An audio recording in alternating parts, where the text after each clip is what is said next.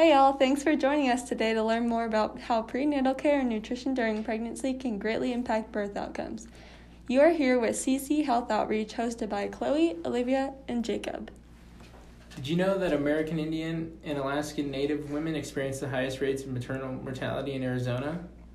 This is largely due to the fact that they are less likely to receive proper prenatal care. Between 2014 and 2017, only about 68% of American Indian and Alaskan Native women received adequate prenatal care compared to over 81% of white women.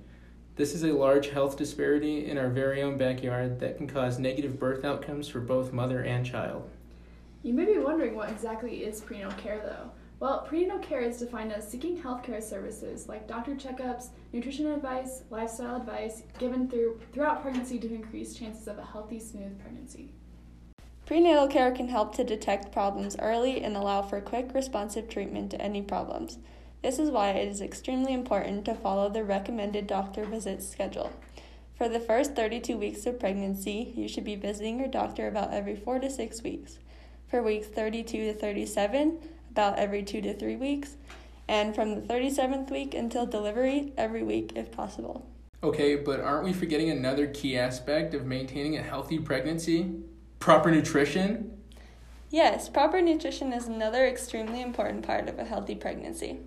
Nutrition during pregnancy is a very important part to maintain a healthy pregnancy.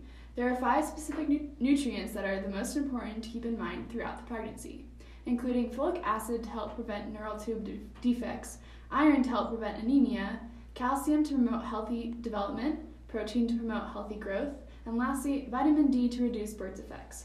All of these nutrients are essential for strong development and reducing the amount of birth defects for the baby. Along with making sure you get the essential nutrients, it is very important to maintain a proper diet. This includes getting enough servings of fruits and vegetables, as well as eating mainly whole foods rather than a lot of meat and dairy products.